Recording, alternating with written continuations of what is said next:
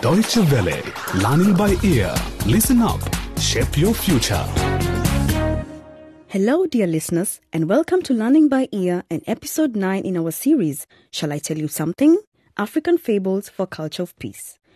Today, we are going to get in a time machine and travel back many, many years.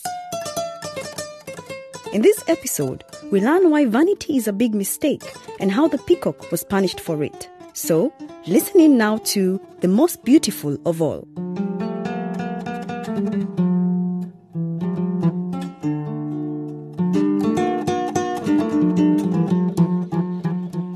Many moons ago, when time had just begun, Bigelow, the god creator of animals, sent the winged species to live on the earth. It was intended that there the birds should blossom and procreate in peace. At this time the hen still had teeth, and the peacock was still as white as salt. They lived there happily and in harmony with each other. There was enough to eat and drink for everyone. However, some time after their arrival, the Marabou stork that God had officially named as king made the following speech. Quack, quack, quack. Dear brothers and sisters, it is certain that we have been sent to live here for a good reason.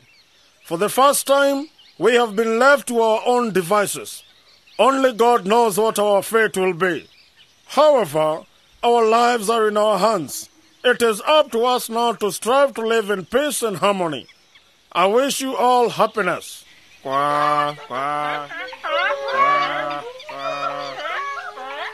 So saying, the king took leave of his subjects.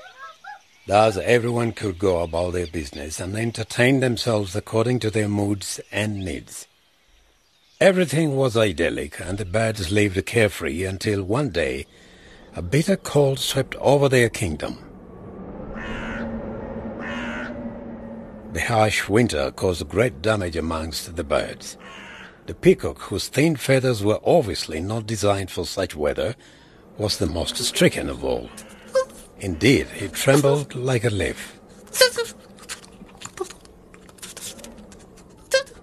Coughing incessantly, the peacock was overcome with fever, and in despair he went to visit the Marabou, his king, to seek refuge and advice. Have mercy, Your Majesty. I cannot stand this weather anymore.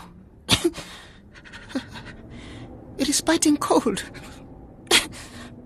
I even have goose pimples, and I'm not a goose.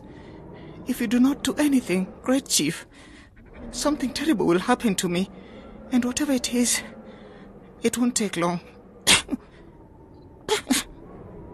The Marabou, moved with compassion, immediately called a general assembly through his messenger, the parrot. All the birds attended. At the pitiful sight of the peacock, they all showed him sympathy and were kind to him.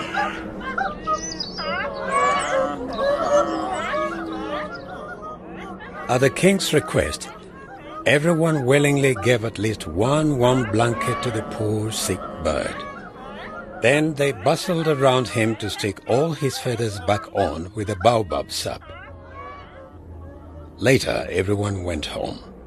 The peacock, relieved, went into hibernation.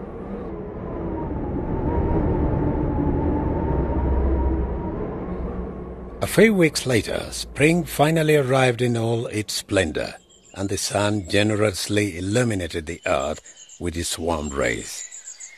To celebrate the long-awaited return of the good weather, the king decided to hold a big celebration at his court.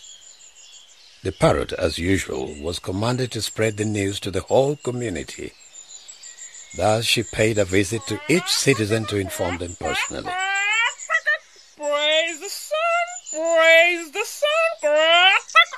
Our king invites everyone to celebrate the good weather. Praise the sun, praise the sun.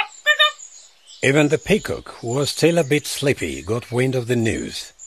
The next day everyone was there except for the peacock, who took time to go down to the creek to prepare himself so that he would look as good as possible. Just as he was about to dip his head in the water, He saw his reflection in the surface and noticed with surprise that, as if by miracle, he had become incomparably beautiful, a beauty for which he is still renowned even today. His plumage had transformed itself into a multicolored coat that glittered all over.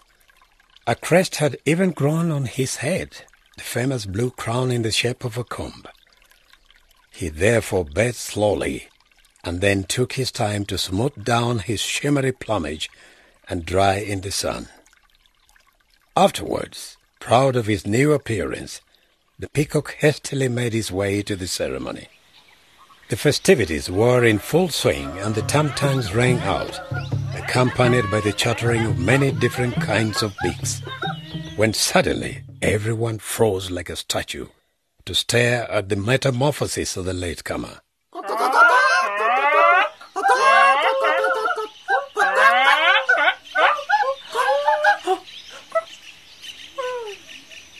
That really our peacock?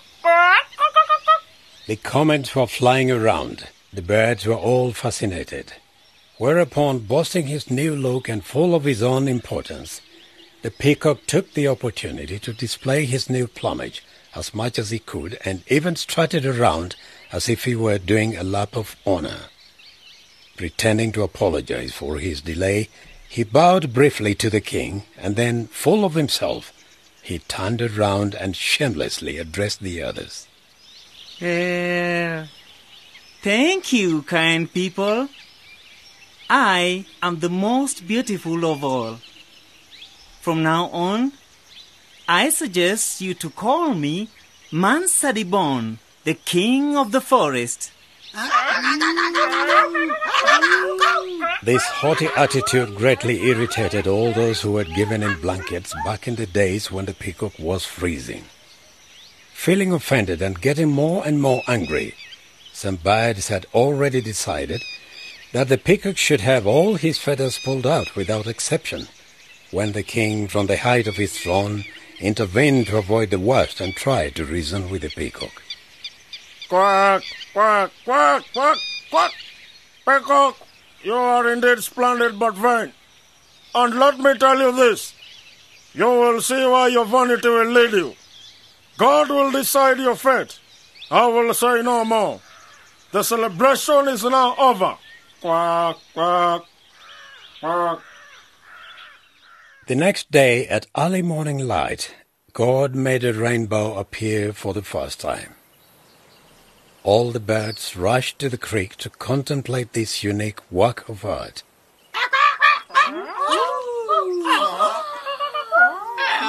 Afire with enthusiasm, the birds flapped their wings, cackling, fluttering, and chattering with joy. At that moment, the peacock arrived and was immediately jealous of his rival, the rainbow. He spread his wheel-shaped tail, but nobody took any notice. Wounded in his pride, he cried himself hoarse. Look at me! Look at me! Look at me! Look at me! Look at me! Look at me! Ah! Look at me! But it was no use. On the contrary, his voice was ruined forever.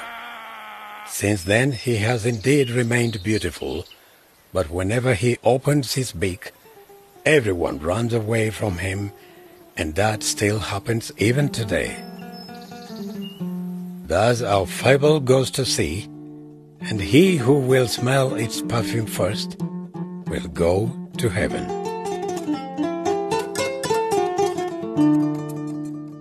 And so ends our tale, the most beautiful of all. What a bitter fate for our elegant peacock. In the end, he got punished all by himself. Or do you think that the other animals were too hard on him? Send us an email to lbe at dw-world.de or leave us your comments on our website at www.dw-world.de forward slash lbe.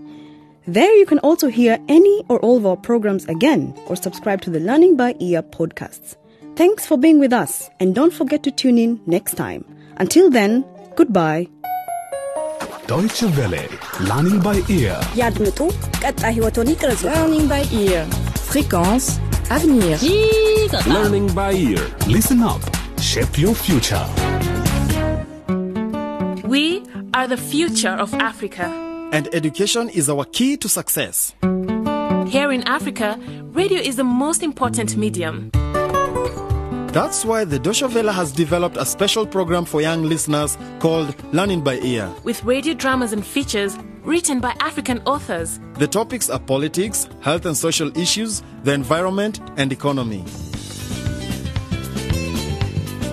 Did you say you're selling tropical fruit from Africa? Yes, sir. Our company is called Appetizers of the Tropics. Biscuits and sweets from Africa. Hmm. This is delicious. How do you do this? That, sir, is our grandmother's secret recipe. our philosophy is to sell a new side of Africa. Learning by Ear is not only informative but also entertaining. Like the radio drama on malaria. Ah, I see my husband, you bought a mosquito screen. Now, wait, wait a minute. Isn't this my wedding dress? My wedding dress is hanging on the window? Take it easy. You're never going to wear that dress again. That is not the point. You only think of yourself. The program is broadcasted in six languages all over Africa. Listen in and learn more about African everyday heroes, about new media or climate change. children's rights, family planning, or African history. Grandpa, what was life like for a slave? Captain, we've arrived. We should be off the coast of Barbados in a short time. Ah, that's good news. Prepare the slaves, wash and oil them. I've lost too many people on this trip. I don't want to lose one more. You hear that?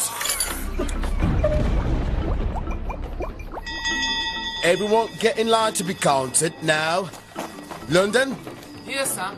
Nobody? Yes, sir. Sheep? Does anyone know where Sheep is? I'm here, sir. You're late. Come here and I'll teach you never to be late. This is for everyone to see. You will shout as you learn.